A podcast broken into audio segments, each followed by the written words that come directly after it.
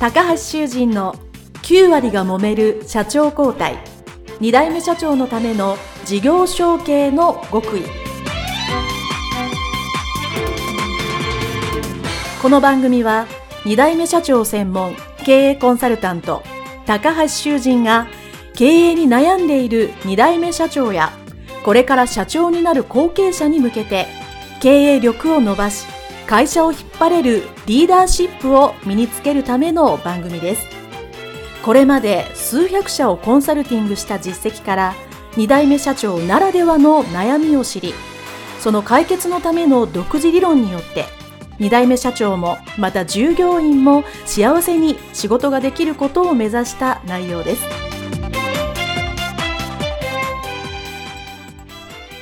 皆さんこんにちは。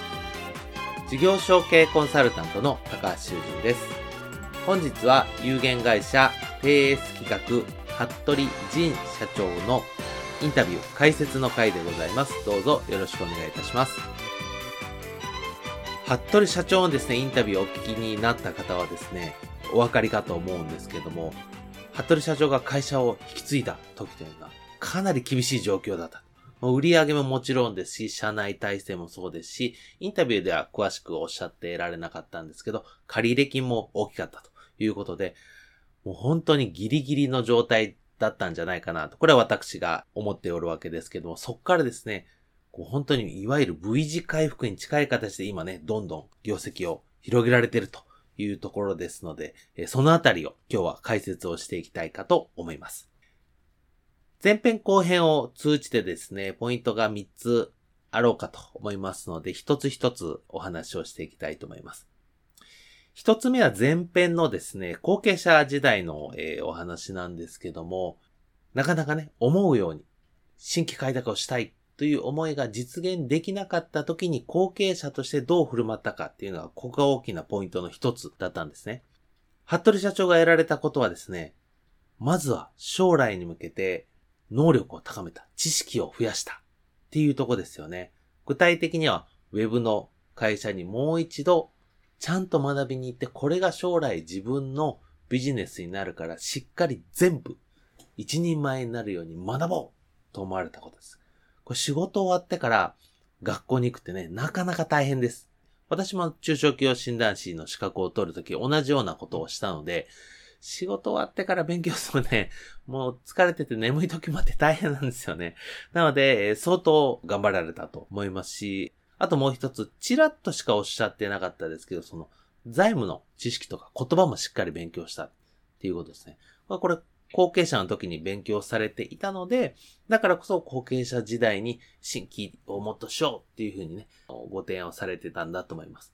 それでですね、僕はそういう知識とか経営能力を高めるための、そういう時間に後継者時代をしっかりするというのはもう一つ大切なことだと思うんですけども、それと同じぐらい大切なのは、この服部社長が新規をやりたいと言って、先代に何度も何度も話して、まあ、納得とか、許可が出るまでですね、大々的にはしなかったっていうことですよね。とかくこれは私の反省もありますが、後継者であれば新規を増やさなきゃダメだ。このことはとても正しいわけです。じゃあ誰もできないんだったら俺がしようと。俺が取ってきたらええやないかと。いうことで、ついつい自分がですね、先走って仕事を取ったりですね、やってしまいがちです。まあ、そうすると、えいわゆるその当時の、ね、社長の先代の方針とは真逆ですから、まあ、こう、さらに揉める、火に油を注ぐようなことになるんですけども、新規やりたいと。新規やろうよというのですね、最終的には社長が変わるまでね、彼はできなかったと思うんですが、それは何度も何度も繰り返し説得された。で、そのあり方がですね、今の経営に必ず生きてると思うんですね。勝手にするんじゃなくて、やっぱりみんなと意識を揃えてある。その後継者としての、まあ、筋の通し方というか、あり方ですよね。これはすごくですね、これを聞いてるリスナーの皆さんは、一つヒントになるんじゃないかなと。ご本人では気づいてないというか、もう当たり前すぎて喋られてないので、この解説の回でお話ししますけども、当然何か新しいことをしよう、こうした方がいいという時はですね、やっぱり何回も何回も話してですね、納得、理解してもらうまで、それを続けると。特に後継者時代ですね、勝手に、まあ、先走らないで、時間は少しかかってもいいので、一個一個きっちりやりましょう。っていうところがですね、この、服部社長のインタビューの後ろ側に流れている一つ大きなポイントであるかと思います。そして二つ目はですね、会社を引き継いでからになるんですけども、まあ、これはもう本当にこのインタビュー、他の会社さんでもね、ある通り仕事の方向性ですね、増やしたというか拡大したというか、これにありますよね。もともとは小ロットの印刷と、印刷業だったのを、じゃあデジタルも当然、服部社長ができるので、デジタル分野まで広げての、まあそういう仕事にしようと。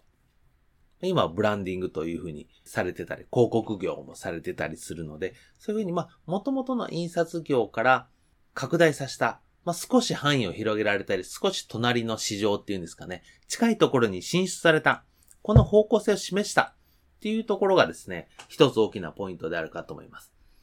事業承継をしている私いつも言う通りですね、今の事業を維持、もしくは少しでも伸ばしてそこでキャッシュを生み出す。その生み出したキャッシュで新規事業に投資するっていうのが、これはもう王道です。で、その新規事業も今の事業と全く違うものでなく、隣とか、近いところ、全然違うところではなくて少し関係性のあるところ、そういうところに増やしていくのがですね、伸ばしていくのが一番良いので、まさに、服部社長はですね、それを実践されたというとこですね。印刷業っていうのはもちろんありながらも、そこで広告とかデジタルコンテンツがやりますよっていうとですね、これやっぱり聞いてるお客様側が、今まで印刷業だってどうしてこんな仕事してるんですかって言った時ですね、いきなりそれこそ焼肉屋さんではですね、話が合わないわけですよね。なので、え印刷業のノウハウを少しでも活かして、新しいデジタルコンテンツ、ホームページ、もしくは広告業になりましたというと、みんな納得するわけですよね。これは社内も社外もですね、理解が得やすいっていうところがですね、非常に、まあ、社内ではね、スムーズじゃない面もあった時ますね、あの、後半であったように、せっかく取ってきた仕事がですね、えー、なんか、こんなの嫌だとかですね、なんか物足りないとか、やりにくいとかね、いろんな反応あったとは思うんですけども、それでも、今ね、こうやって繋げてこれてるというのは全く違う分野ではなく、近しい分野に進出した。そしてそれは当然、服部社長が得意分野、自分ができる。っていうところにね、繋がっていってると思います。ですから、この仕事の広げ方ですね、事業承継をする上でビジネスの方向性をどうつなげて広げていくかっていうのはですね、非常に大きなヒントになると思います。そして三つ目はですね、これは社内体制に関わってくる問題なんですが、そうやって新しい仕事をするときに人材を社内で一から育てるということも可能なんですけど、まあ、そこにも時間が間に合わないという場合は、外部の外注さんをグループ化して、そこまでまあ自分の会社というか、仲間として一緒に仕事をするっていう形を作ったっていうことですよね。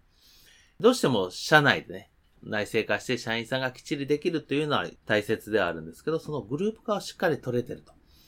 いうところがですね、仕事を早めた。ですね、成長を早めた一つのポイントであると思います。で、おそらく今後はですね、そういう専門的な能力を持った方と、パートナー的に外部として繋がってきて仕事を広げるということがですね、必ず重要になってきます。えなぜかというと、もうそれこそ本当に、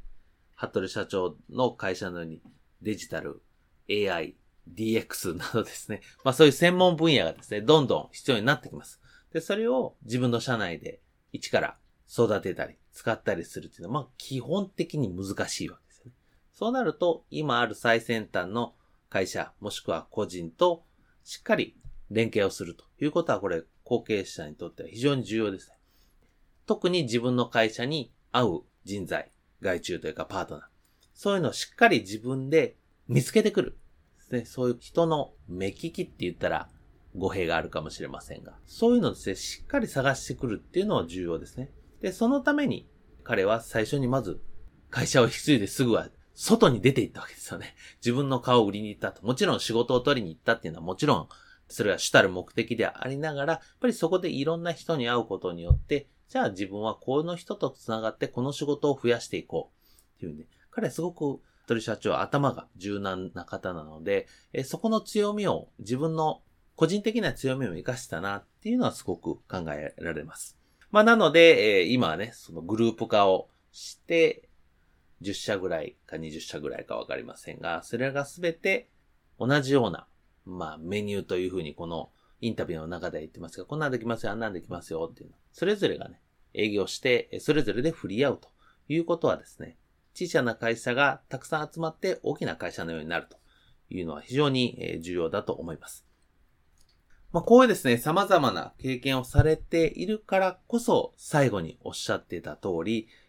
人が10年ぐらいかかるようなことが1年でできたと。まあ、そうですね、会社を引き継いで、事業の内容を変えて、売り上げも上げて、で、仙台ですね、仙台との関係も改善されて、社内もしっかり動くようになって、グループ化もすることができた。ね。これだいたい2年ぐらいで変えられて、やられてるので、すごいスピードだな、というふうに、あの、私は